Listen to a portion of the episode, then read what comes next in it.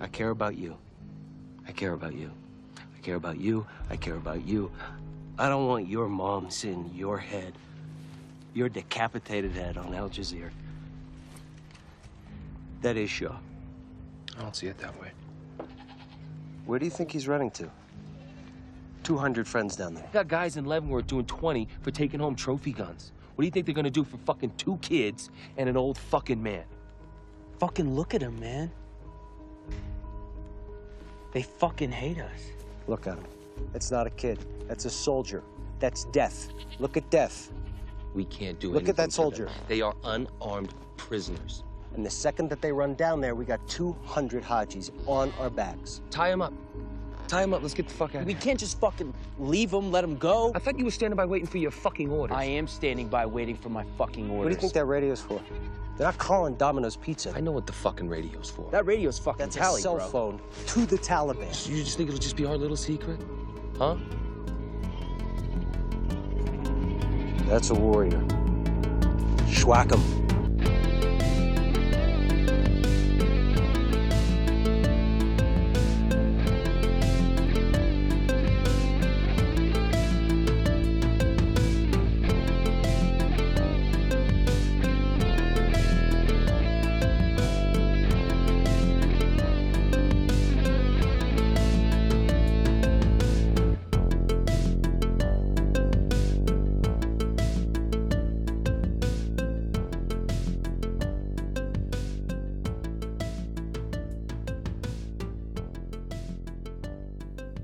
Welcome to episode 3 of Schlock and Awe, a podcast where we unravel the cinematic universe of the global war on terror in the hope of answering the question what's our generation's defining war movie?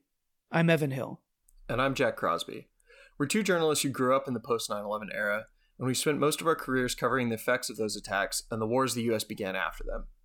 Today, we're discussing Lone Survivor, director Peter Berg's sepia toned retelling of the real life and partially true story of Marcus Luttrell, the sole survivor of a disastrous special operations mission that resulted in the deaths of 19 American Navy SEALs in 2005. We're joined today by Seamus Malekafzali, a freelance journalist specializing in Middle Eastern affairs and a huge film guy who likes to focus on how a country's films express its ruling ideology. Seamus agreed to come on the show with us despite the fact that he is too young to personally remember 9 11. Seamus, thanks for being here anyway. Always a pleasure. Before we get into it with Seamus, uh, let's give a little quick context on Lone Survivor. Uh, this is a movie that comes out at a time when um, American directors and American cinema seems to be kind of reconsidering or approaching the global war on terror uh, for the first time with sort of real consideration. This is around the time Zero Dark Thirty comes out. It's around the time American Sniper comes out, both of which we covered in our two previous episodes. Uh, this is famously a Mark Wahlberg vehicle. Mark Wahlberg plays the Navy SEAL medic Marcus Luttrell, but he's joined by Friday Night Lights' Taylor Kitsch, uh, who plays Navy SEAL Michael Murphy, as well as Emile Hirsch and Ben Foster as uh, two other Navy SEALs rounding out their team of four, and Eric Bana as a lieutenant commander Navy SEAL who's kind of in charge of their operation. Um, this is sort of a decently sized uh, budget of $40 million. Uh, but the real story here is that um, this is one of our GWOT blockbusters. Uh, it makes $125 million domestically, $154 million, give or take, worldwide. That is about the take of Zero Dark Thirty. Doesn't quite reach the heights of American Sniper's 547 million, but we are dealing here with um, one of the Global War on Terror's big blockbuster movies. This is directed by Peter Berg of Battleship fame or infamy, depending on your perspective. Also, the director of Hancock, Patriots Day, Deepwater Horizon, and Friday Night Lights, the American football epic. Peter Berg writes this along with Marcus Luttrell, the Mark Wahlberg character, uh, who wrote the book of the same name on which this movie is based. Just a quick little plot summary here before we jump in. Lone Survivor concerns uh, the mission of the four man Navy SEAL team in Afghanistan called Operation Red Wings, uh, which was meant to surveil and possibly capture a militia commander named Ahmed Shah, who was loosely aligned with the Taliban. Needless to say, that mission goes horribly awry uh, in ways that we will discuss and leaves Mark Wahlberg as the eponymous lone survivor. But the the the feeling of this movie, I think we'll get into, into it, is that this is basically a sports movie. This is a movie about endurance, and that's no accident because this is directed, as we said, by Peter Berg, uh, who helmed, um, I think, Jack's favorite all time film uh, ever made, uh, Friday Night Lights. No, no, I, I got it. I got to be clear. Friday Night Lights, the film is fine. All right, the show is a way of Mhm. life. Um, it's incredible. It's got uh, actors that are now enormous international stars in it. It launches Michael B. Jordan's career after The Wire. Um, but the heart and soul of the show is Taylor Kitsch, uh, a relatively unknown Canadian actor um, who sort of bursts onto the scene as Tim Riggins, this long haired bad boy of the football team who is an immediate heartthrob for literally everyone watching the show and extremely clearly for Peter Berg as well, because he then puts Tim Riggins in everything after it uh, for a brief period of time until he becomes obsessed with Mark Wahlberg. And why Lone Survivor was so fascinating to me when I was putting together this sort of like chronology in my head is this is the switch from Peter Berg's, you know, like Tim Riggins era to his Mhm. his Marky Mark era. Um, Seamus, you you brought up something before we started recording about. Um, I mean, Peter Berg is kind of like you could say that he he occupies an important position in the pantheon of sort of post 9-11 American jingoism, Americana, um, love of America, love of patriotism, and like deep respect for the troops. Um, and this is a film that opens with documentary footage of Navy SEAL training that you can go on YouTube and, and you can look at the same documentary footage. And then it transitions into the into the fictionalized story of of these four Navy SEALs. But Peter Berg has like the deepest respect for the Navy SEALs and for the American military. And I don't even know if it's like a respect for operator culture, Jack, which you and I, you know, have talked a lot about on this show and we'll talk about in this episode. It's like these guys are like athletes and they're they're like Iron Man runners and he respects their ability to like sack up and endure um all this terrible shit like literally getting shot multiple times in very realistic detail i have to say so i just want to ask like what is it what is to both of you guys maybe Seamus first but like what is inside Peter Berg's head?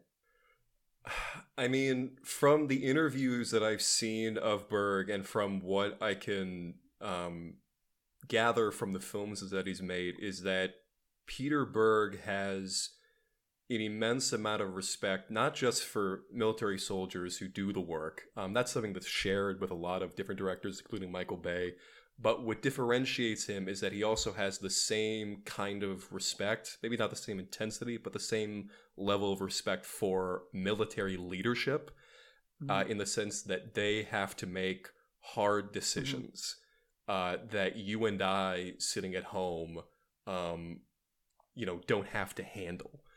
Uh, it's a really deep allegiance with American military power alliances, um, culture, structure that I don't think any director, at least working in the mainstream as he does, uh, shares. Um, it's it's really it's it's maybe a bit hard to pick up on just like from his films themselves, but once you see enough of them, the common elements uh, start appearing, and then they're very difficult to ignore. Yeah, I, I don't I don't necessarily I, I I don't disagree with anything Seamus just said, but to me the the the through line isn't it's not as clear of like military operator hagiography as as some other directors do. Like I, I definitely almost felt like Kathryn Bigelow is more enamored Mm-hmm. with the troops Mm-hmm. Than than Berg is to a certain extent. And, and I'm gonna I'm I'm gonna I- I think what Berg is into, what I get is is he's he's the brotherhood guy. Mm-hmm. He is obsessed with the notion of these manly men Mhm. in situations where they must endure and survive and push forward and and this is and, and so i'm coming from this i haven't seen berg's entire filmography. I've skipped around and stuff here but i am again i'm the friday night lights guy. Mhm. and the the running theme of all those shows the spoilers for the original movie of friday night lights is friday night lights they don't win the championship game.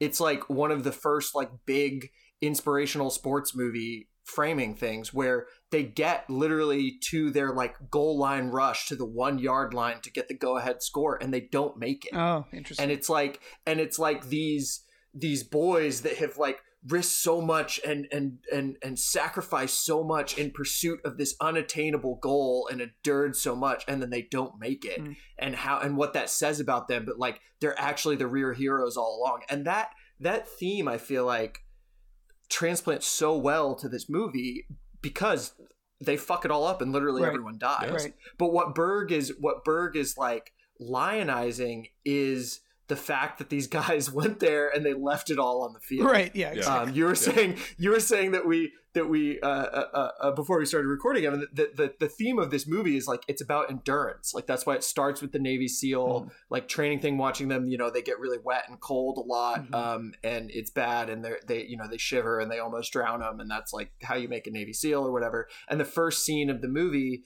is uh, Taylor Kitsch and Emile Hirsch, I think, doing a shirtless race Mhm. around Bagram Air Air Base uh, in the like twilight hours of a dusty sunset uh, in through countryside, which coincidentally looks exactly like West Texas. Uh-huh. And you're just like, what am I? What am I watching? Like, are they going to show up like at the and then the at the cop, or are they going to show up like at football and practice? the, and then Like, and then the what's- you explosions in the sky music comes in, and you yes, yeah, yeah. And it's it's explosions in the sky. It's you know you're you're on a long road trip through West Texas and or Afghanistan with your boys that you're just trying to do brotherhood with, and you're sacrificing so much for some like sort of intangible ideal of of I, I think you said it right, Seamus, like of Americana, like that. And I, I almost think that that Peter Berg is obsessed with what America represents mm-hmm. more than he's obsessed with what America does. I think I, I think, the connective tissue between our two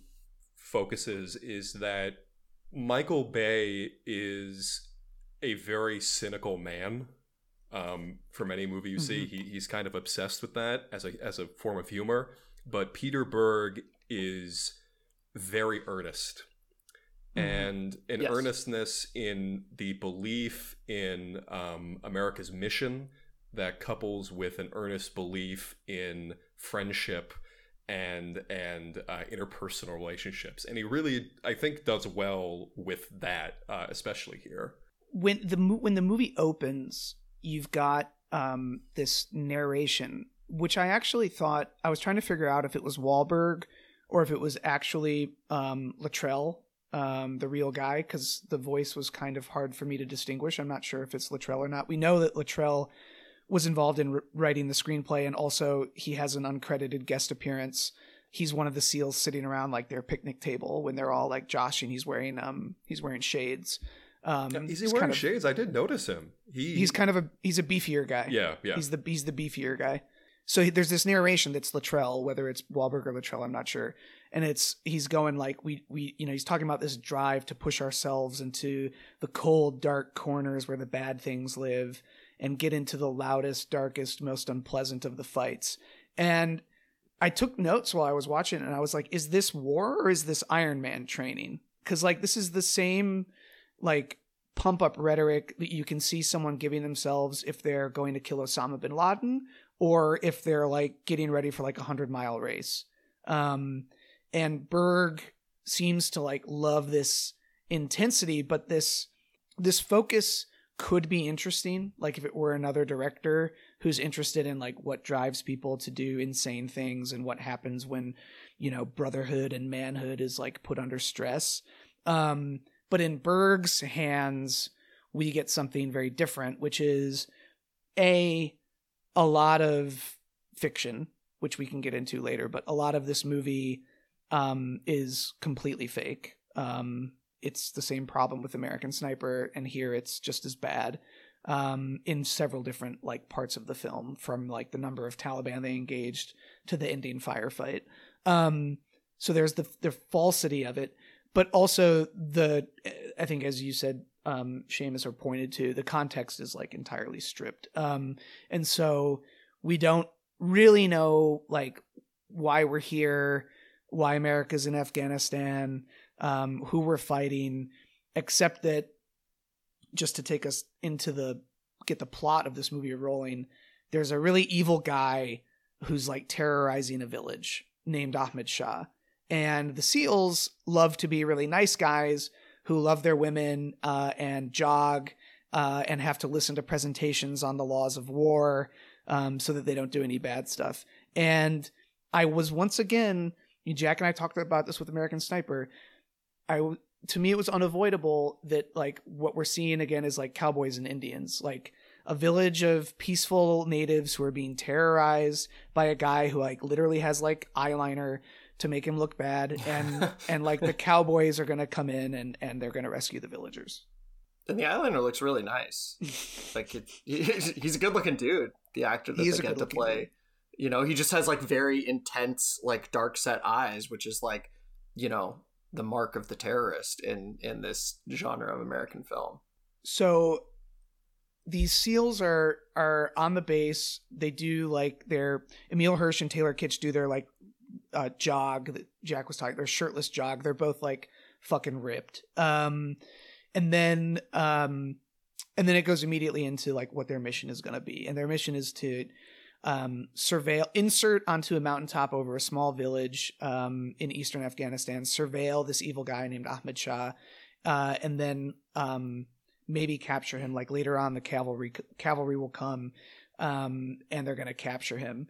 Um and there's hints that um this mission is like complicated and potentially FUBAR from the beginning um but they go in anyway they insert in real life um they get inserted and their fast ropes get caught on some foliage and they have to cut them off um and drop the fast ropes onto the mountaintop which is a big no-no um, for special operators because it leaves a trace of their presence. Um, but here's where we encounter kind of like the first, um, the the the end of Act One, the beginning of Act Two, the big the the, the big moment that sets this plot off, which is that um, they're surveilling the village and they encounter uh, Afghan um, herders, um, these shepherds up in the mountains, um, and they're presented with the dilemma of what to do with these unarmed shepherds who are carrying a radio. Um, The gall And they get into the- guys just walking Right. around their own land. Right, like normal normal dude. It's like a old man, uh, a teen, and like a like a like a small kid. Um, and the movie sets this up as a huge dilemma because this is going to the, be the reason why their mission um, goes upside down is because uh, they've run into some shepherds. In real life and in like the official accounting of this mission, um, this is highly debated, and it's likelier that um, not only did Ahmed Shah's militia hear the helicopters inserting the SEALs, but that they went looking for them without any tip off um, from the shepherds. But they take these, they zip tie them, and then they get into a debate over whether they should execute them. And Emile Hirsch ben, and Ben Foster are like torqued up to kill these unarmed Afghans. They like they like really want to kill these guys and they're like nobody's business what we do up here. This is the fucking navy. You make the call. Uh, ben Foster's like this guy killed 20 Marines last week. 20 more are going to die next week.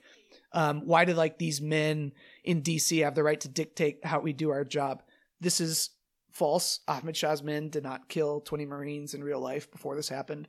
But these movies, these global war on terror movies that we watch are desperate to like create false stakes so that you question whether these Marines, oh, like maybe they should commit a war crime.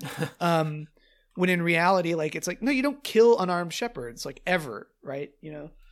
it's it's it's interesting in that like in real life Ahmed Shah was just very like small time anti-coalition militia like he was uh, you know I guess linked with the Taliban but he also like he fought against the Taliban and Al Qaeda in 2001 like he he's just he was just one of these sort of like local warlords just like kind of going with the flow. He had his group of like, you know, reports uh, very much vary as to how many guys. But yeah, he's he's presented as bogeyman, which allows them to set up the actual moral dilemma of like, do we ice these kids so that no one knows we're here? Uh, or not. And, and the movie pictures this as a very like sort of like binary choice. It's like you know they can do the right thing and not kill the kids and maybe get discovered, or they can kill the kids and go on with the movie. Uh, as you were saying, Evan, the real life accounts kind of differ. Um, one of the local Afghan uh, villagers who, who plays a, a- a role later on in the plot. Um, what he in real life said is that the Taliban uh, literally heard the helicopter came in and then just tracked the SEALs' footprints and showed up as they were like right. debating what they should do with the goat herders. And then they were just like, well, we're just Right. going to watch how this plays out. And then they let the goat herders go. And then the Taliban ambushed them. So it's like not, it didn't happen Yeah. like that. In, in the, in the movie, um, they let the goat herders go. Uh, and then they like try and hike up the hill. And then later, as they're like trying to get some rest, you know, they hear the Taliban coming because it's, it's that, you know, there's one, the teen in the goat herders group is like looking at the seals all angry, you know, maybe because they've just like smacked him in the face with a rifle and like thrown him on the ground. And they're like, Uh huh. that's not a child. Like, that's that's a soldier. Look at him. Like, look at how he's looking at It's- us. Like, that's Yeah. a soldier. That's not a child. Foster. It's like no, it's like a teenager whose ass you just It, it's such and, an like, he's mad. obvious like Um, like on yeah. on paper you it, it can portray a whole totally different thing but as a director you know the old man and the child look like they're kind of looking around like they don't know what to do you as a viewer can maybe extrapolate like oh maybe like this is more ambiguous than it, than it might seem. But then it cuts to the the teenager looking angrier than any person in human history. Like just a very stern face like oh this guy is a is a is a killer. Like if you let this guy go he's gonna fuck this whole thing up. There's no possible ambiguity that you could derive from that unless you're like like a fool the director is assuming that you're a Am I for not realizing misremembering that. this in Right. that in that they also like they also kind of gave the teen eyeliner as well? it's like definitely they gave deep him set they yeah gave him hot evil guy makeup. Yeah. Um and then and then he like when when they let them go and he gives them the like fuck you look um like he's like he should be grateful that the invaders uh didn't kill him um he then he then bounds he does down the parkour in down the mountain doing like yeah. parkour he does like park parkour moves down the rock he can't wait to betray these innocent Yeah. americans Peter Berg is like no I, I, Peter Berg's like I just want to make sure you idiots realize that like the kid is evil he's a warrior like no doubt about it he's doing parkour Okay, and before rocks. we move on from this scene though, like this is my time. You got to you got to you got to set me up for this. They do the Leavenworth line. There's always a Leavenworth line. So yeah, so they during this uh during this debate over whether to kill the kids. By the way, Mark Wahlberg is Marcus Luttrell slash Mark Wahlberg is supposed to be the good guy in this debate, but the arguments that he's giving to his fellow SEALs aren't like no, that's evil or like morally wrong. It's like a um the media is gonna find out, uh and it's and and yeah, I, well, I should Seamus- say it reminded me of um there's a, there was a film that they made uh I want to say it was Stanley Tucci a couple decades ago called The Final Solution I think where the whole thing is where Nazis are debating like the the Holocaust and the only opposition is like oh they're going to find out right. like like it's not it's not a, a dichotomy they say the point of the, that film is that that dichotomy is meaningless but here in lone survivor it's presented as like an actual real life moral dilemma that they need to Right. debate Then we get the Leavenworth line in this, which is that Mark Wahlberg, Marcus Luttrell, says as a justification for not killing the kids, he says, "We've got guys in Leavenworth, the military prison where you know uh, military war criminals go, except that they don't." Um, Mark Wahlberg says, "We've got guys in Leavenworth doing twenty for taking home trophy guns," and I was like, "Huh, that's a really specific thing to mention as not a big deal." So I did a little Googling. It turns out I am 99% sure that the specific case that Mark Wahlberg is mentioning in the script of this movie, written by Peter Berg and Marcus Luttrell, is referencing the case of Navy SEAL operator Nicholas Bickle, who is in SEAL Team 5, and Nicholas Bickle was put on trial for smuggling somewhere between 80 and 100 automatic weapons from Iraq in the bottom of a footlocker with a false case and then selling them to criminals in Las Vegas.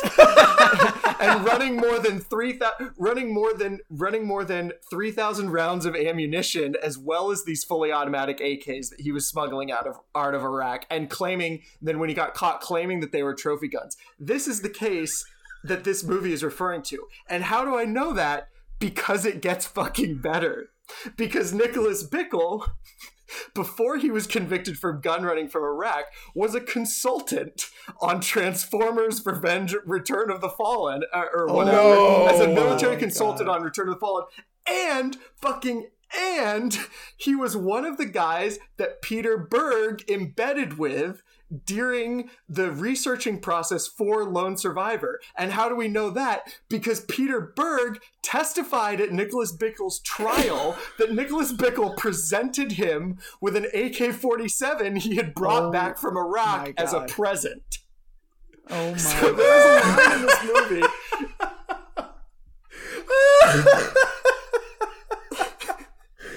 oh my god.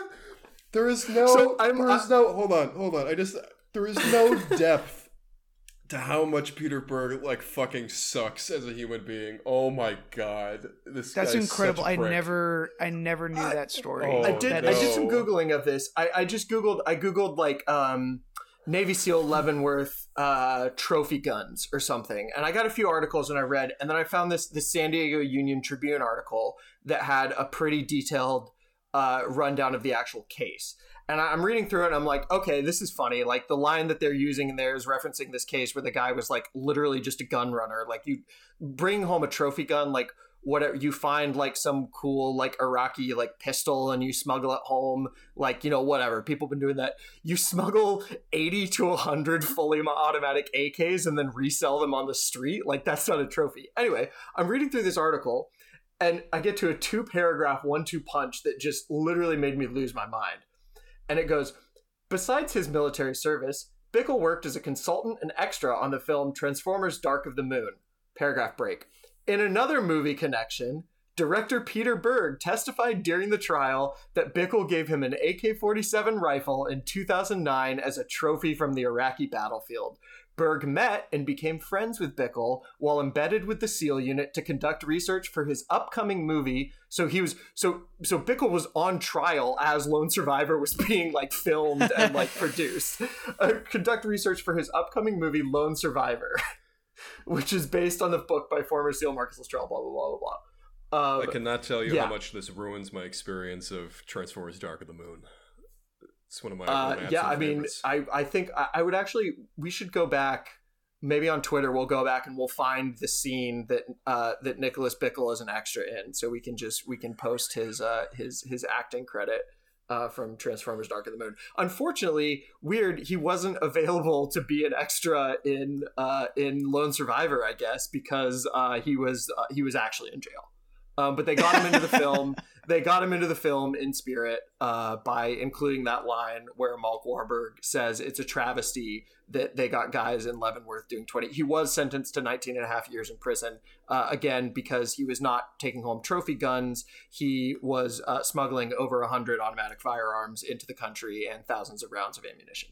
which also like 20 years or 19 years or however much it ends up being is like significantly more time than guys got who murdered uh, people in Afghanistan and Iraq, some of whom have been since pardoned by former President Trump. But like one of the running themes of this podcast is that in these movies, someone is always going to say the Leavenworth line. Someone is always going to say, um, that like they are operating at great risk of prosecution when in fact um, almost no American soldier has served um, more than like five years in prison um, for killing people on the battlefield, except in the most egregious and obvious cases um, that have involved the murder of civilians and, and the rape of, of civilians. But this movie wants you to believe that guys are doing 20 in Leavenworth for trophy guns. Um, not that they're Peter Berg's uh, little bestie who's gun running uh, to criminals in America. Um, so they they let these uh they let these shepherds go after this debate over um you know the um the PR aspect of of murdering civilians. Um and it's implied in the movie that um that the the the release of the shepherds allows uh, Ahmed Shah's militia to come find the seals. Um and this sets off essentially the rest the entire rest of the movie which doesn't have much content other than the extreme endurance test of this four man SEAL team being pursued across and down this mountain by Ahmed Shah's militia. And this is where we can start getting into um, the way Peter Berg, Peter Berg directs these action scenes, the quality of these action scenes, the realism or non realism of these action scenes. Um, I think that we all agree that um, despite his his evident faults, on the other stuff, Peter Berg is actually pretty talented at setting up the action and, and directing the action. Um, but the way this begins is um, with Mike Murphy, um, played by Taylor Kitsch, spotting a line of of Taliban on the crest of this mountain that looks like what you would see in like a, a movie about like the British occupation of uh, Zulu territory with like It's like a shot from Lawrence of Arabia. Yeah it's like It's a like Lawrence the, you know, It's the extremely Bedouin good on top of a dune. It's extremely good Yeah. at establishing scale in a very almost understated way. Um, No, Mhm. it's it's it's it's a it's a well done shot. It's just a shame that it's complete bullshit from like here on out, like right from there. Right. So so so Marcus Luttrell in his in his uh, after action report that he filed after this was all over said that they were ambushed by 20 to 30 tal- or 20 to 30 fighters. In his book Lone Survivor, that number suddenly becomes 200, um, which isn't supported by any of the documents. But the interesting thing about this this movie and this incident, Operation Red Wings, um, as you pointed out before we started uh, the episode, Seamus, is that there's actually a video shot by the militia. The militia that ambushed the Navy SEALs filmed their ambush on a, ham- a handheld camcorder. So we actually have video of the operation, which shows, you know, perhaps like a dozen um, fighters. So even, what, even what's really happening? maybe seven even. Yeah.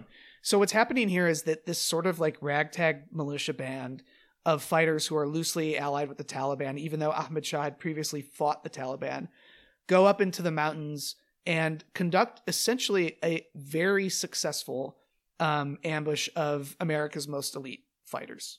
Yeah, I, I, I mean, there is the whole um, basis of the action scene, which makes up the the brunt of this movie, the majority of this movie, is that the Taliban fighters under Ahmad Shah um, essentially throw themselves at this Navy SEAL team in a uh, sub-Soviet style human wave attack, where the victory is achieved through sheer numbers that Mark Wahlberg and uh, Taylor Kitchen crew just simply can't fight against as they're bleeding out and they're doing all these things. But they get a lot of them. Um, there, there are multiple lines in this movie where they're like, uh, like we're gonna make it, brother. We're gonna kill them all. And like it, it turns out that uh, they did not, in fact, kill them all. And in reality, it's very possible that they killed none of them. Yeah, Uh, yeah. There's disputed as to whether or not Shah's militia took even a single casualty in the course of this raid. Yeah, and so much of the movie is, of course, made up of uh, very well staged shots of uh, Taliban fighters getting uh, murked with uh, sniper fire and explosions and you know whatever, um, all of which, yeah, probably probably did not happen. Um, it I think speaks to a sort of general failure among films about the war on terror, but specifically uh, Peter Berg's uh, sort of specific hangups where to envision the enemy as like human in really any sense other than the literal uh, is impossible for him. Um, to do so, to imply that they are strategically minded, that they have training, that they might overcome uh, the Americans through something other than just like sheer dumb luck. Um, that's outside outside the scope of his imagination, uh, almost entirely. Um, it's a kind of a similar thing that happens in his other films. Uh, uh, Mile Twenty Two uh, especially uh, comes to mind. Just sheer numbers overwhelm the special ops force that Mark Wahlberg runs. Um, he has to be protected uh, from from uh, like like some armed group that wants his secrets. Uh, whole team basically gets wiped out, uh, except for Iko Uwais, and then Iko Uwais, spoiler alert, betrays them. He was smarter than everyone the whole time because he's Iko Uwais, um, and that's it. It's a horrible movie. Um, but but it's a it's a general sort of sort of trend. They're they're faceless enemies who their only relevance is that they stand in the way of U.S. soldiers just doing their damn jobs. Uh, that that's basically their only purpose, really. He he even does this in Friday Night Lights to a certain extent. I haven't seen the original film of Friday Night Lights in its entirety in a long time, but I did watch about five minutes of it over the guy in front of me's shoulder on a plane uh, the other day, and specifically, specifically, one of the scenes that I saw that is springing to mind immediately here is that a lot of times the teams that the the the protagonist team in Friday Night Lights plays are like kind of these like faceless, like cheating, like dirty. They're always like they've got size on them. They're roughing our boys up out there, you know, etc. Like in and in the scene that I saw, um, they're presented as like these just like outright villains. Um, there's a, a scene where one of the players gets like pretty severely injured. I think it's the the star who like blows out his knee or something like that. And as they're doing like the shaky cam shots of like the paramedics running onto the field or whatever, it goes to a shot of like the two like defensive linebackers who hit the guy and destroyed his knee and they're like taking a knee on the field as everyone does when a football player gets injured and then they do a little they do a little hand slap and Peter Berg like makes sure he gets that as if like these two big thuggish like players like wanted to injure our brave boy who's now down like wounded in action. Um yeah, and you're you're right, Seamus. Like he does he does this like he doesn't he's not a big nuance guy. No, I if I may, I'd like to to go from the not a real big nuance guy to um, something that Peter Berg said, which I think illustrates his worldview uh, really succinctly. Um, when he was doing the press tour for Battleship, he was interviewed by an Israeli uh, news channel uh, during the junket. Uh, and if you can guess, yeah, okay. uh, it went really Okay, badly Let's see. Let's go. um, I had to I had to transcribe it. Um, uh, full disclosure, I did edit out some of the journalist responses because they were mostly just him saying yes or saying someone's name. Um, this is what he said. Somehow he got on this topic. Uh, what the fuck is going to happen in Israel? What's the nickname for Benjamin? What do you guys call him? BB? You got BB, and who's the Secretary of Defense? The Defense Minister? You have two men that are now dictating policy toward Iran. It's a real mess because you've got to decide whether it's better to allow Iran to be armed and whether a nuclear Iran is less of a threat than an attacked Iran. If you attack Iran now, they're going to fight you back, right? There's going to be blood. Israelis will die, right? No question. Would you rather take that now or let them get a nuclear bomb? It's the most serious issue facing our planet today. More so than the movie Battleship, which I'm very excited to have directed, and I love Rihanna. She's a great actress and did a wonderful job in the film, and my dad was a Navy historian. And have you been in the Israeli army? No? What? How'd you get out of that? Are you a draft dodger? How old are you? You've got to join the army, motherfucker. How'd you get out of it? What's your name? Jason Holt. That doesn't sound Jewish.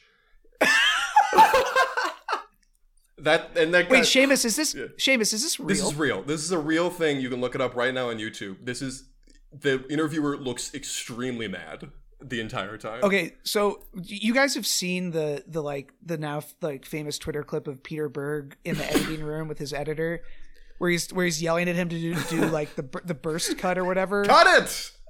cut it, cut it, cut it. Um, is he just is he just weird or or does he do a lot of like uh a lot of cocaine? I Like what? I is- mean, I can, I can, I mean, I don't want to speculate because I think that's a that's a libel lawsuit waiting to happen. Um, but every interview I've heard of him, um, either here uh, or there or on Marc Maron, he's a he's an extremely strange, uh, very self serious. In I don't know, it's a like he's so clearly bullshitting a Uh-huh. ton of the time when he's telling stories. Um, and it like he tries to like put on like a kind of a self-serious air when he talks about the work he does on his films, but that grubby interior comes out very often. Um, he's just awful to listen to. Uh, really unpleasant. Um, in in everything that he that he writes, that he vocalizes. Um, there was a big controversy in I want to say when Caitlyn Jenner came out as transgender, um, in which he shared a Facebook post, um, which trans which had um, the veteran who was in Battleship, uh, if you rem- if Uh-huh. you remember him, um, and then the caption was. One man traded two legs for the freedom of another to trade two balls for two boobs. Guess which man made the cover of Vanity Fair, was praised for his courage by President Obama, and is to be honored with the Arthur Ashe Courage Award by ESPN. And then Peter Berg just shared it with the caption, Yup. Um, Oh boy. yeah. Uh, there, Oh, yeah. He's he's a he- like even even in the really like like subtle ways in his films, he still has to insert weird social conservatism. Like um in Right. in Mile Twenty Two, the poll line they have for Mark Wahlberg to say, um, which I'm not even sure it's in the film itself. It was um. Do you want to live in the world where everybody feels cozy and validated all the time? Or do you want to live in a world that works? And it's mm, about him mm-hmm. just being like a sniper and a special ops guy. It means nothing, but he has to like put it in. Well, I mean, this is like, yeah, I don't want to like comment on who Peter Berg is too much. Just my like, I don't, I don't want to, I don't want to be sued for libel, and I haven't watched, I haven't gone as deep into the Peter Berg canon as you, Seamus. You're kind of our Peter Berg whisperer for this show, which is great. that it that interview is insane, but like, he doesn't want to take anything from this story beyond, um the endurance and and personal heroism of the four seals. I mean, the movie ends. we don't have to talk about the ending quite yet, but like it loops around to the beginning with the narration of like we like to go to the darkest, coldest places and fight the darkest, coldest fights, and it loops it loops around to that, and it's Mark Wahlberg again, um, surviving and saying like you're never out of the fight, and I like the movie ended. It well, and then and then there's the thing about Pashtunwali, which we definitely have to talk about. But I'm gonna It's one I'm of gonna the save that. dumbest fucking things. I'm gonna say I'm gonna pocket that briefly because I want us to work up to that. Um, because it's it's like so funny. Um, but it's like the only lesson that the per that Berg wants us to draw from this movie is like, um, these guys are like supreme athletes who uh, endure things that we would never endure. But then the question is like, for what? Um, and he doesn't care about that at all. And and the other interesting thing is that like the Afghan Peter Berg would be making like Lone Survivor about Ahmad Shah, and it would and it would be just as interesting because I want to know about like the guys who are fighting the invaders. You know, like what's their life like? They seem like they're pretty interesting, like also very talented warriors who are far less equipped than the American They're- military. There's an incredible scene in this where one of the grievously injured uh, injured seals, um, I forget which one it is. I, I don't know if it's if it's Axe or the the other guy um, who's kind of presented as like the wussy of the group or whatever. He's like he's like all fucked up. Maybe he's the one that got shot in the head. I don't know. They they've been just doing my favorite part of the film, which I need to speak about uh, because it's just horrific. Which is them like falling down a mountain ext- for over an extended period of time for like 15 minutes of action. It's like they shoot for a little bit and then there's just a very long sequence of them falling down the mountain.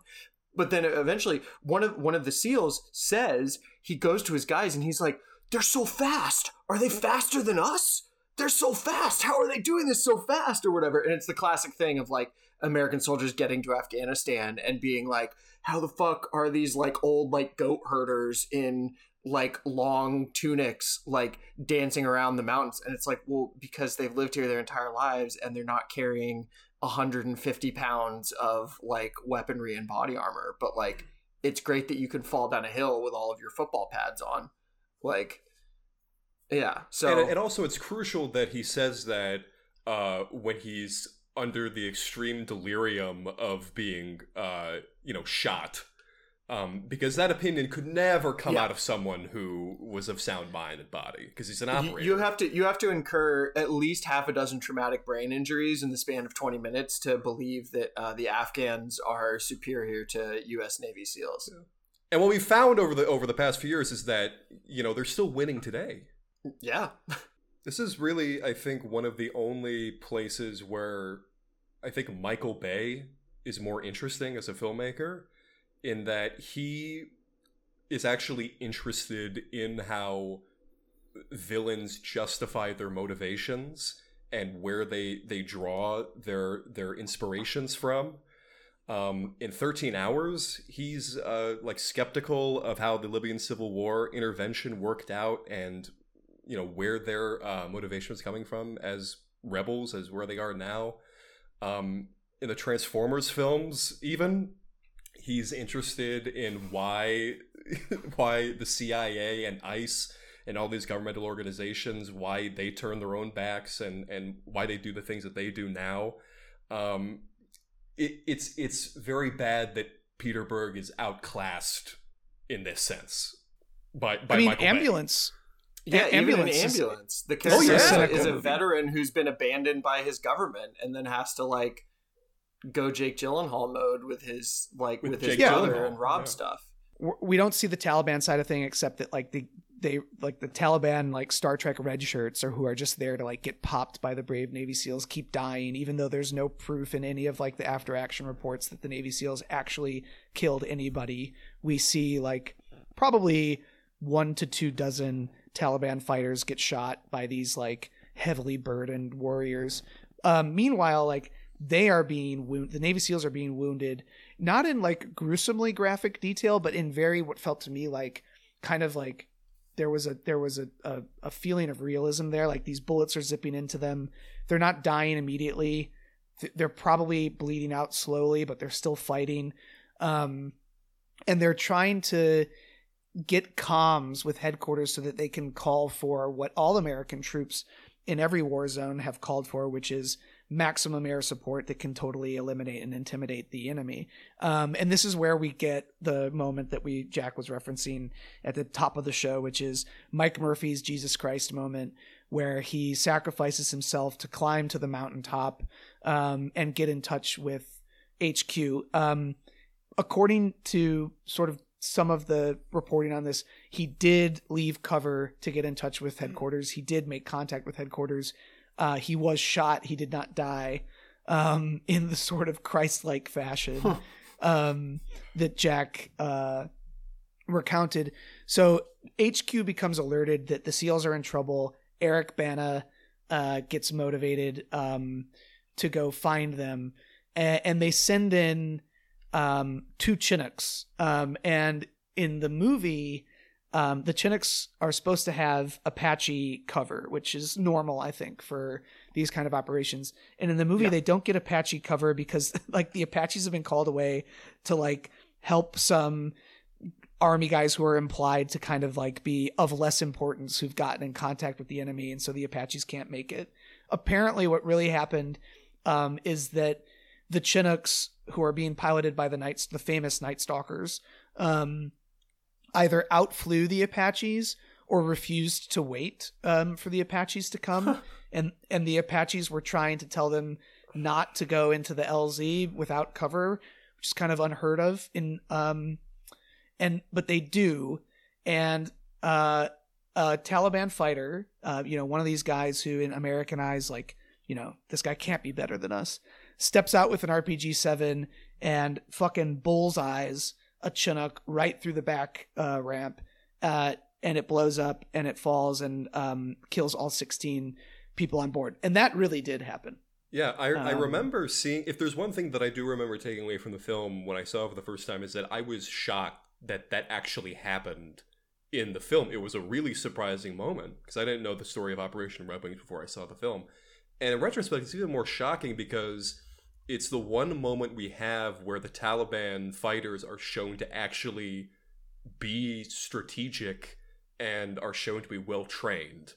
And it's completely comes out of nowhere, and we never see anything like that again for the rest of the film, for sure. yeah, I mean, you know, Tim Riggins' last goal line push to get comms to, to bring in the helicopters that then immediately get blown up is is an incredible uh, film sequence and just the way that it's shot. Um, if you haven't seen the film, it's almost worth it just to to watch that. Um, just incredible. I mean, it's Easter Sunday, you know, like you should you should treat yourself to that. I think. Um, but I, I want to talk about um, the the Afghan villager and you know and Pashtunwali, as you were saying, uh, Evan, and and what actually happened to this man, Muhammad Gulab Khan, um, who who saved Marcus Luttrell's life, like unequivocally saved his life in a in a in a way that was less dramatic than it's presented in the movie, but no sort of less significant to his actual survival. Um, yeah, I mean, it's it's it's shocking how much Gulab's account of the situation differs from Luttrell's, which I think establishes again a theme that we're seeing in a lot of these movies, which is that Navy SEALs uh, cannot be relied upon to tell the truth about anything at any point in time ever. um, yeah. Um, right. So, so the the seals are getting shot up. The rescue isn't coming because the Chinook goes down and explodes, and the other one flies away. Um, and Murphy is killed trying to get comms. Um, ben Foster uh, is killed. Emile Hirsch uh, is shot up and killed.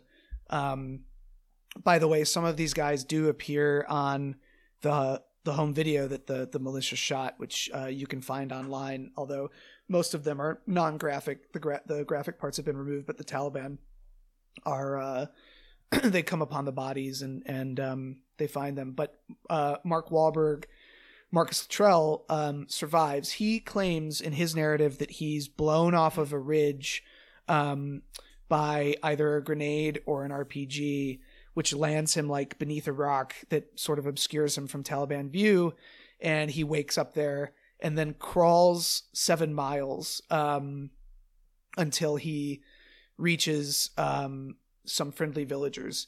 I haven't done enough research into this to understand exactly why these particular villagers um, were willing to shelter uh, the Navy SEAL, but they appear to have been in conflict um, with the local Taliban, with the local militia. And this is another area where this movie really obscures the complexities. I mean, no shock, right? But it obscures the complexities um, of this, the actual situation on the ground. Um, Wahlberg is sheltered by um, this Afghan family. Um, I read that the costume director for the movie wanted them to like look different to us, the viewers. From the Tal- the Taliban are dressed in like dark, threatening clothes, and the village. Oh yeah, Gulab has like a really nice, like pretty, like greenish scarf. It's with, like- like, multiple colors or something like that. Yeah, it's not like- it's like it's a- not like the yeah. dirty blood red scarf that Right. that Shah is wearing. Yeah, It's like the tech Joseph and the and the Technicolor Dream Coat, the coat of many colors. Um, and um, Wahlberg is having this like there's like this comedic little session in the in the house where Wahlberg wants a knife to like peel the shrapnel out of his leg, um, and the kid thinks that he wants to like slaughter a duck or a chicken, and it's like, haha, like yeah. these these stupid Afghans, like they can't even get like the basics of like what this There's- Navy SEAL wants. There's also the insanity of the hand grenade shit before that. Like, uh, Luttrell doesn't have any like guns on him by the time he's he's found. Um, but he still has a hand grenade in his vest, and so when these villagers come up to him, he like grabs the hand grenade, and he does that, and then Gulab and them like take him into their house, and then the other guys come into the house, obviously, to be like, "Who's this American that you just dragged in? What's going on here?" And they're all talking, and uh, Mark Wahlberg just loses his fucking mind because I mean, you know, he's obviously terrified and he doesn't speak the language or whatever, but he's just in the house holding the grenade and just screaming. There's an extended sequence of him screaming at these villagers who are just like relatively calmly just being like, all right, what do we do with this guy? Like, what do we do? Well, Mark Wahlberg is holding a grenade and being like, I'll fucking kill you all. I'll kill you all. I'm going to kill every single fucking one of you. I'll kill you all. And I have written in my notes and I'm like, it's probably like pretty accurate to what having Mark Wahlberg over for dinner is like. like you just invite him into his house and like Mark Wahlberg has like this absolutely insane like sleeping schedule and regimen where he like he goes to bed at like 5 p.m. every day because he wakes up at like 3 a.m. to like work out for four hours or something like that. So I'm sure if you like, that's exactly what would happen if you like woke Mal- Wal- Mark Wahlberg up from his slumber at like 5:30 and was like dinner time, Mark. Like you know, come down for dinner, honey. He like has a hand grenade next to his bed and would just start screaming like that. Um, but yeah, it was just it, it is surreal how how quickly the movie sort of drops off from these like very well paced and plotted and intense visceral action scenes to as soon as the original the all the three seals except for Wahlberg are dead and it- the movie proceeds sort of into its third act and it just it like just becomes a farce basically this is what Peter Berg. That's his problem generally with all of his movies. Um, I think about uh, Patriots Day. I don't know if, if either of you have seen that. Um, No. everything around that's the Boston Marathon one right Yeah, it is. Uh, I think like Alex Wolff of Nickelodeon fame plays um, Dzhokhar Tsarnaev. um, uh, but the, the whole film itself is pretty boring and it drops off really hard uh, in the third act. But the the Watertown shootout scene uh, itself is very well staged, very well paced, in very drastic. Um, Mm. Uh, it, like like it's very drastically different from the rest of the film and how like good it is. Um, it's worse in that film because of how short it is, and it's less noticeable in Lone Survivor because the shootout between the Taliban and the SEALs is so much of it, and so you can, you know, get more of it out of it. hmm as far as the realism of the shootout goes, it's um, it's it's well, it's good and it's bad. It starts off really good, and then they they kind of fall. He gets into the Michael Bay of it all, where there's like multiple RPGs that are exploding next to these guys, like literally like one foot away from these guys' heads, and they're not Right. immediately just like leaking their brains out of their ears. Um, One of you, one of you posted But- a photo in the chat of uh the like the the moment when they all jump out of it. It's kind of hard to Oh, communicate yeah. visually, Yeah, yeah, but it's like a comic book splash page of these people. Yeah. It's very strange. Yeah. Yeah.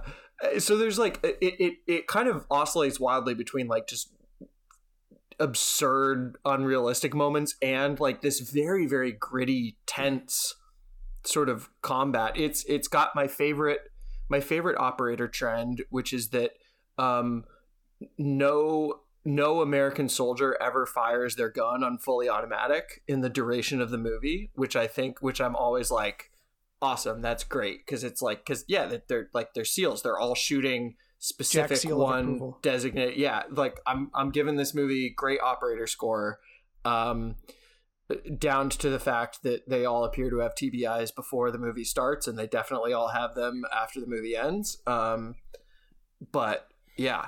Yeah. The the action sequences are really i mean i think i think it's a i think it's a good movie overall. It's like the the the long slow build up to where you know that things are going to go bad for these people but kind of wondering when it is is is really well done. No, it's a remarkably effective piece of propaganda, I would say, because Yeah. you almost forget by the end of it, like especially uh, when the uh, the explosions in the sky music pops up when um, uh, the Christ, like the death of Christ thing is happening. You're watching it, like, damn, like this is really like it's calculating. Uh, the entrance of the score really well, the shot composition, like you, you feel emotionally um, um, affected by it, and it makes you f- almost forget that only a couple minutes ago they were just these people, these same people were discussing whether or not to massacre a family and, and Right. commit a war crime. like Right. it's really, it's really effectively made. I would say. so so he's he's he's sheltered by um Gulab um and in the movie something totally t- two two totally fictional things happen to to bring this movie to a close. The first thing that happens that doesn't happen in real life is that Ahmed Shah comes to the village um takes um Mark Wahlberg out uh, of the house and basically is about to uh, behead him um when the villagers are in like a very like uh action movie cliche like step up with AK-47s uh and prevent Ahmed Shah from doing it. Um never happened. What actually happened is that the Taliban came to the village actually were allowed to enter the room where Marcus Luttrell was being held, apparently beat him up a little bit, and then the village elders told them to essentially get lost and get the fuck out, which is a very interesting window onto sort of actual Afghan culture, which is a complicated dynamic of very like numerous loyalties and power balances that would allow the Taliban to come into this village, but also be forced to leave by the villagers, whose intent is to return the Navy SEAL to um, to the Americans. Um, in the movie, this then leads to like an old west shootout between Ahmed Shah's militia um, and the villagers, and a like climactic like wrestling battle between Muhammad Ghalab and Ahmed Shah himself, um, which is like hilariously inaccurate, cartoonish. Wait, never doesn't- Do they kill Ahmed Shah in this movie? They Does kill Ghalib Ahmed kill Shah. They- Ahmed Shah? really? Right. Yeah, I, I didn't so even I, notice I wasn't. that. I wasn't sure. I wasn't sure if. I think that I thought that the guy that they kill, the that we were talking about, the the eyeliner guy, the really pretty eyeliner guy. I thought that that was like Ahmed Shah's like lieutenant. That was Ahmed Oh, Shah you might be right. himself. Okay. I No, think you might it's be his right. lieutenant because his I, I couldn't yeah. I couldn't figure this out either, and I was thinking about that, and I like that would have been incredible if they kill Ahmed Shah in the movie, which which I also expected them sort of to do a little postscript as to what happened to Ahmed Shah because this Right. is like really fascinating about the movie. Is it it basically after the first 20 minutes of the movie, it completely scraps what the entire original military objective of it was, and it just doesn't acknowledge that that even was a thing anymore. Because what actually happens to Ahmed Shah is he dies three years later because um, he he dies because he fucks up a traffic stop with Pakistani uh, military officials in Pakistan. like he gets shot, he gets literally shot by the cops at a traffic stop in a, in a firefight. Like uh, in in 2008 like he gets off completely scot-free he's fine he leaves this he he goes i think he later on like he gets he gets pushed out of you know out of uh, that part of of the um of the valley and and goes over the border to pakistan. Um but like nothing happens to him. Uh, so Right. it's very funny that the movie like has this dramatic like thing where Right, either the- he or his lieutenant dies right. The, the right the the lieutenant to Ahmed Shah. Thank you for the correction. Uh, wrestles with Muhammad Ghalab, and Muhammad Ghalab uh like shoots him through the chest, I think, and and kills him, and like yeah the ultimate act of of heroism and then finally the the cavalry arrives like literally um after like the fighting is basically ending um takes Mark Wahlberg um out of the house um Mark Wahlberg like tries to bring Muhammad Ghalab along and is like is like refused like he's not like he really wants to bring his Afghan friend with him with his little child but like the Navy SEALs are like no sir you can't do that um, which is crazy because in real life, I think they did take Gulab. Yeah, yeah, no, I'm pretty no. sure. And there was a whole yeah, they, thing. they they extracted Yeah. both of them at the same time. they there was this whole thing where I think on 60 Minutes, uh, Gulab said after the fact that he was just told to say yes to everything that Marcus Luttrell said about the story. Yeah, Yeah, no, It, it it's it's the lies that are told in this movie, the falsifications of, of everything, they're not as egregious as um, Chris Kyle's. Uh, because Chris Kyle claimed that he was like an insane serial killer psychopath and was proud of it. Um, but there's just so many. There's so many at like every single turn, and it's it's it's crazy trying to like every like no detail is left um like untouched here. Right. it's crazy. Right. Yeah I didn't I didn't even know that. I didn't see it in my reading that Ghalab actually went with them and was told to say yes to everything Luttrell said. Um a- another small detail of this is that um Ghalab was quoted as saying that when he found Marcus Luttrell Latrell had all 11 clips of ammunition on his body. There's some dispute over like like we don't know if those clips are empty or not. Like for all we know, maybe Marcus Luttrell shot a lot of bullets but didn't want to leave his clips behind because like that would allow Ma- the mag- Taliban to find magazines, Evan. Magazines. Sorry, You're- no, magazines. you're offending the entire U.S. operator community. Yeah, uh, sorry, that. magazines. You're, you're dishonoring Marcus Luttrell's memory by saying that he didn't fire a single bullet out of any of his clips, when in reality he didn't fire a single bullet out of any of his magazines. so so there's like a there's like a a, a 50-50 chance that like Marcus Luttrell maybe never fired his weapon or at least never needed to use any additional magazines. Anyway, just mentioning that. Um so then the movie the movie concludes with Luttrell on like the operating table where he like medically dies, like his heart stops. Um Did that part happen? Or no, that's how the movie. that's how the movie opens. yeah, no, no, but that happened. Well, in it real opens there. life? It- I want to say it opens there and or is that also it opens there and it, no apparently that did not happen like he did not he did not like die on the operating table No, he was like apparently yeah. uh, Allegedly, he was like fine when they picked him up. he up. was fine Yeah, like he, was, messed fine. up because he like fell down the hill, but he was like he was like generally like chilling.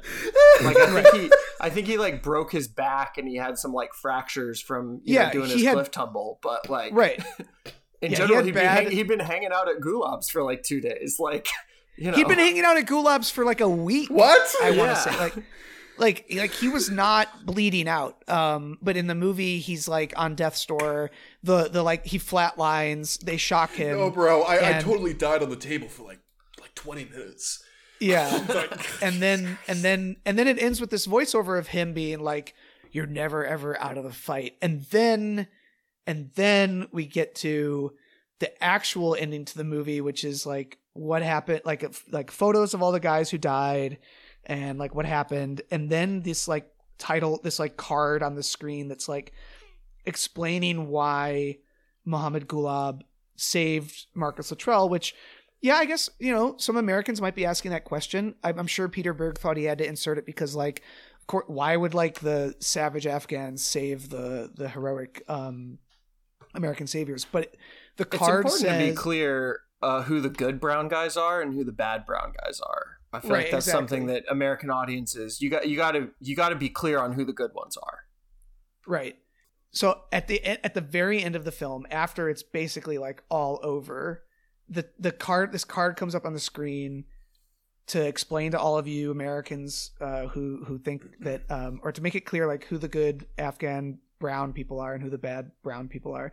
The Afghan villagers who protected Marcus did so out of a duty to their 2,000 year old code of honor known as Pashtunwali. Pashtunwali requires a tribe to undertake the responsibility of safeguarding an individual against his enemies and protecting him at all costs.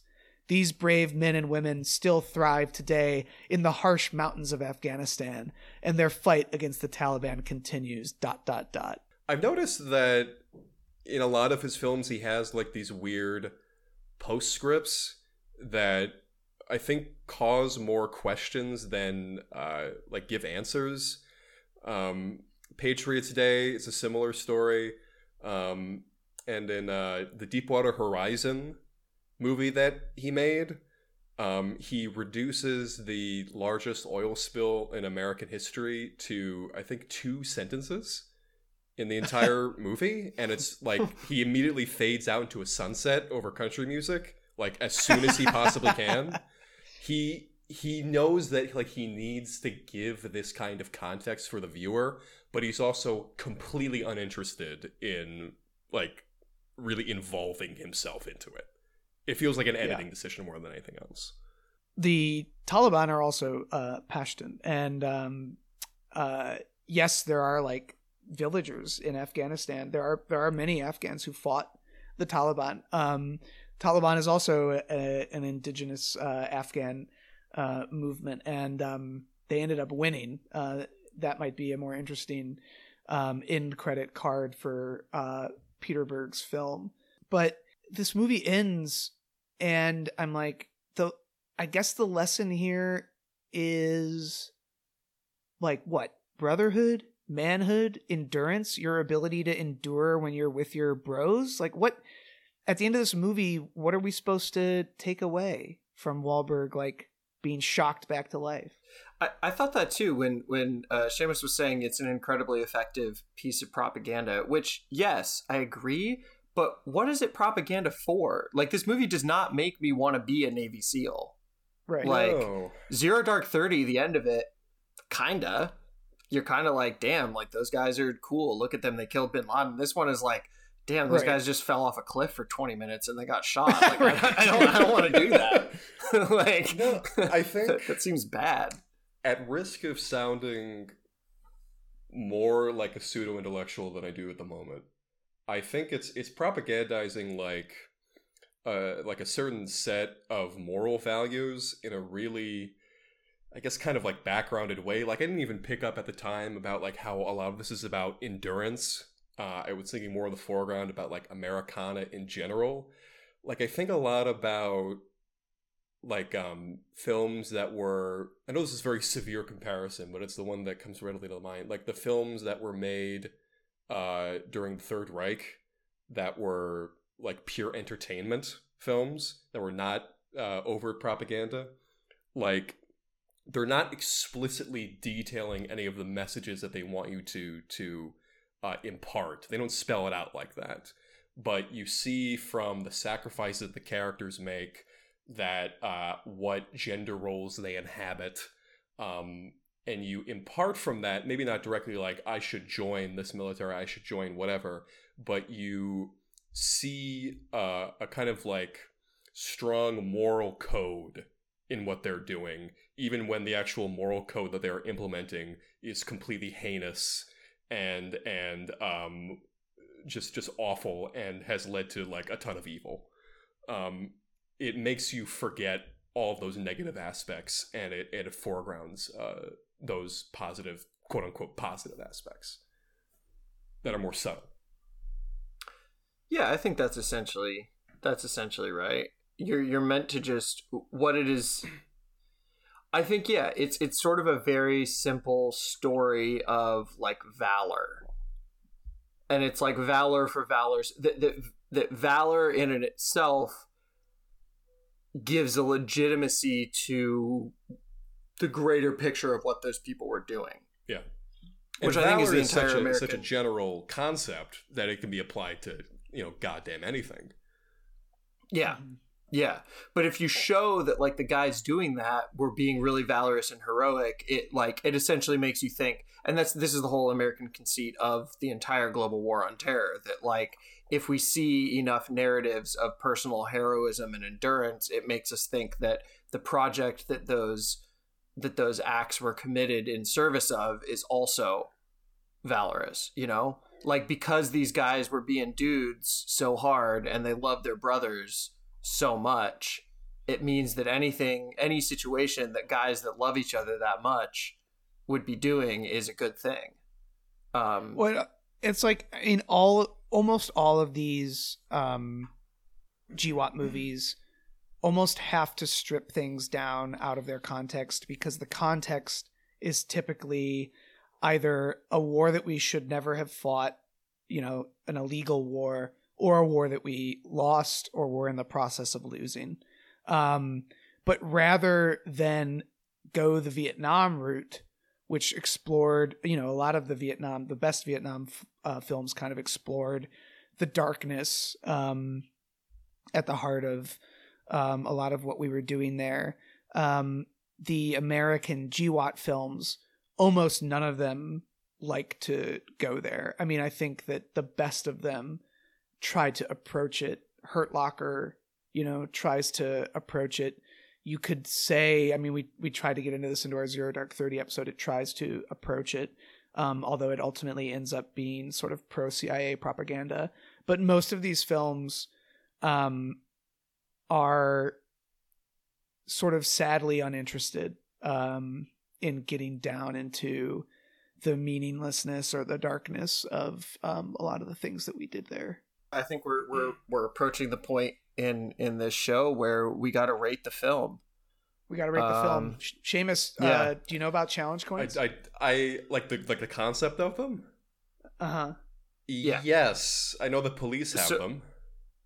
so, so so so on Schlock and Awe, we have we have a we have a special end of episode uh, ritual, which is that we we rank every movie uh, on a scale of one to five challenge coins um, in three different categories. Right? It's what it's it's realism, jingoism, and operator score. Right? Right. Those are our Mhm, three. yeah. Those are our three categories. I mean, Do Evan, are you first, are Jack? you ready? I yeah. can go first. um, yeah. You you go first, Evan. You go first. realism i'm gonna give this a like chipped and broken single um operator coin because it's not the it's not like probably the absolute worst it could be. It does show three of four navy seals being killed. It does show a chinook helicopter being brought down with an rpg um, it does show marcus luttrell being sheltered and rescued by an afghan civilian.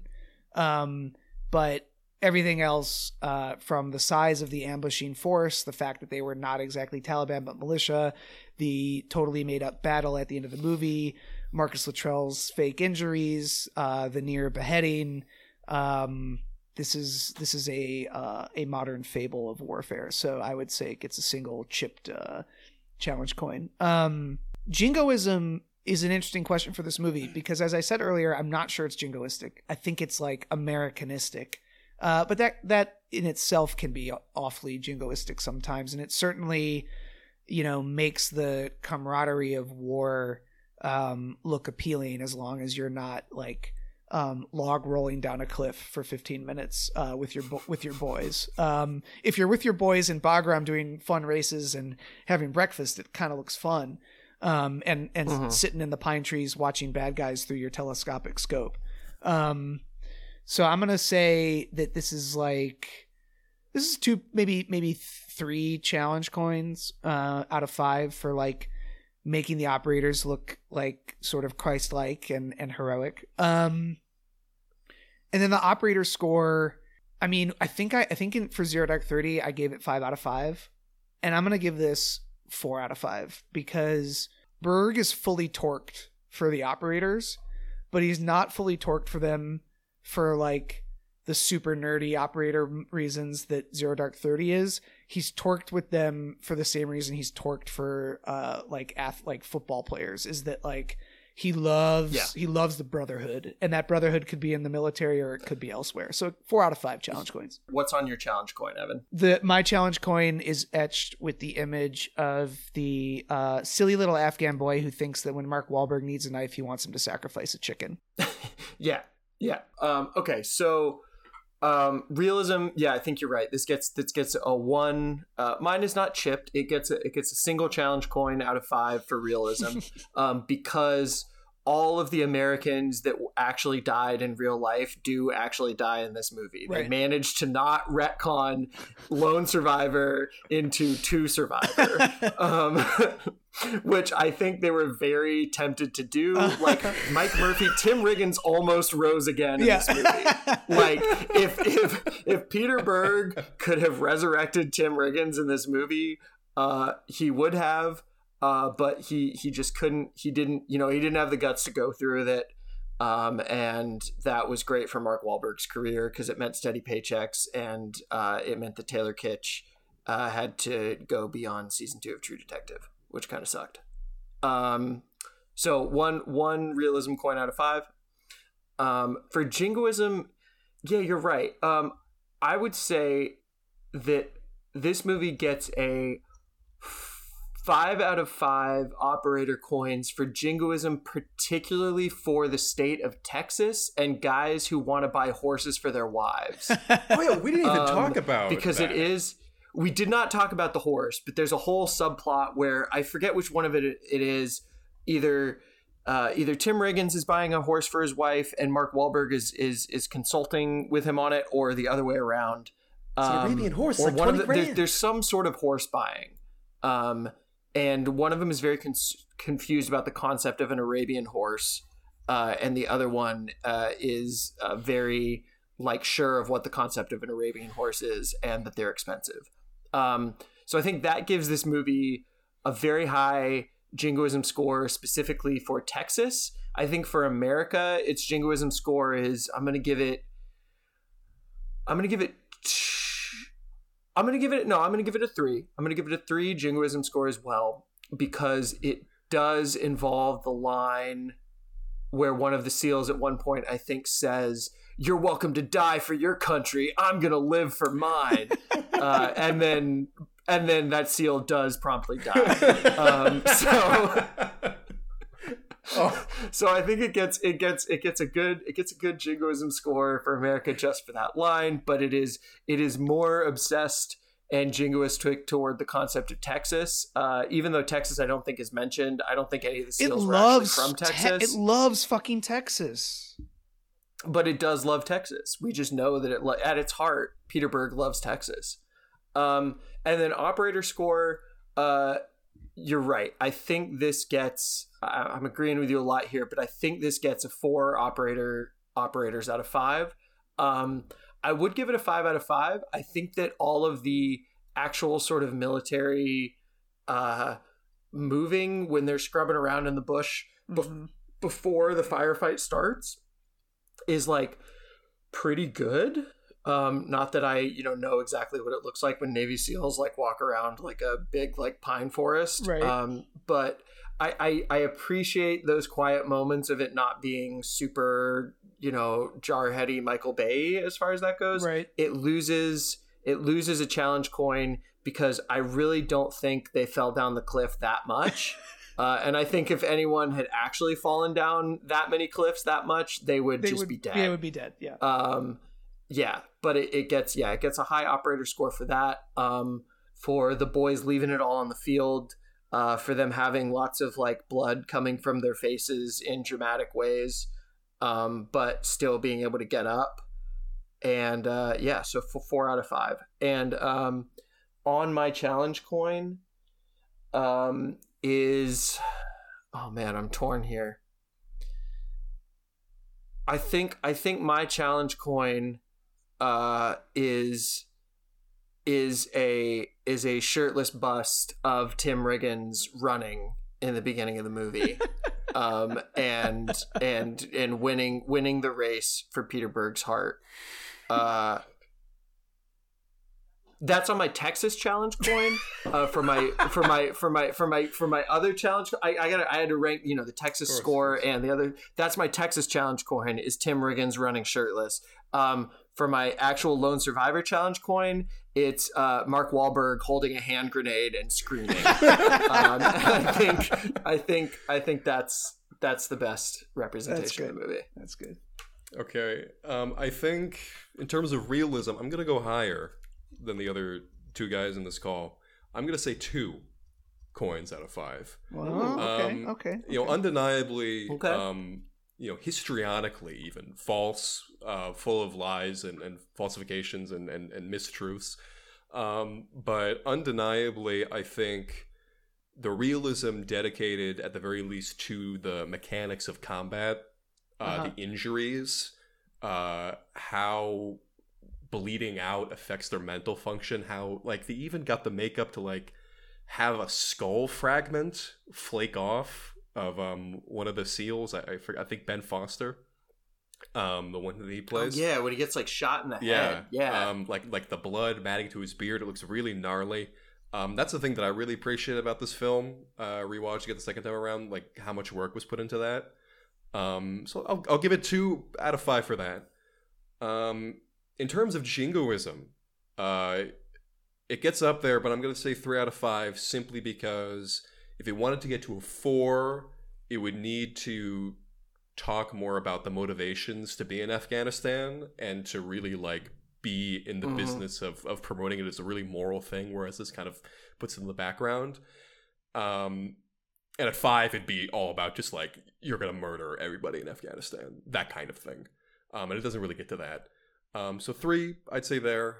Uh, and the operator score, I would say also four out of five because a five out of five, I'm thinking like uh, like a range 15 type deal would have to happen in which the four Navy SEALs not only kill all the Taliban and suffer no losses, they also, I guess, kill Mullah Omar too. That's what it would have to be. Um, but on the challenge coin itself, I'm gonna say if I'm envisioning the challenge coin correctly, I'm going to say so you know a nice engraving of the Mm-hmm. seals uh, jumping off the cliff, and they're Oh, all perfect. against Mm, the, mm, the smoke, gorgeous. you know? Yeah. Just leaping off the page at you. yeah, yeah.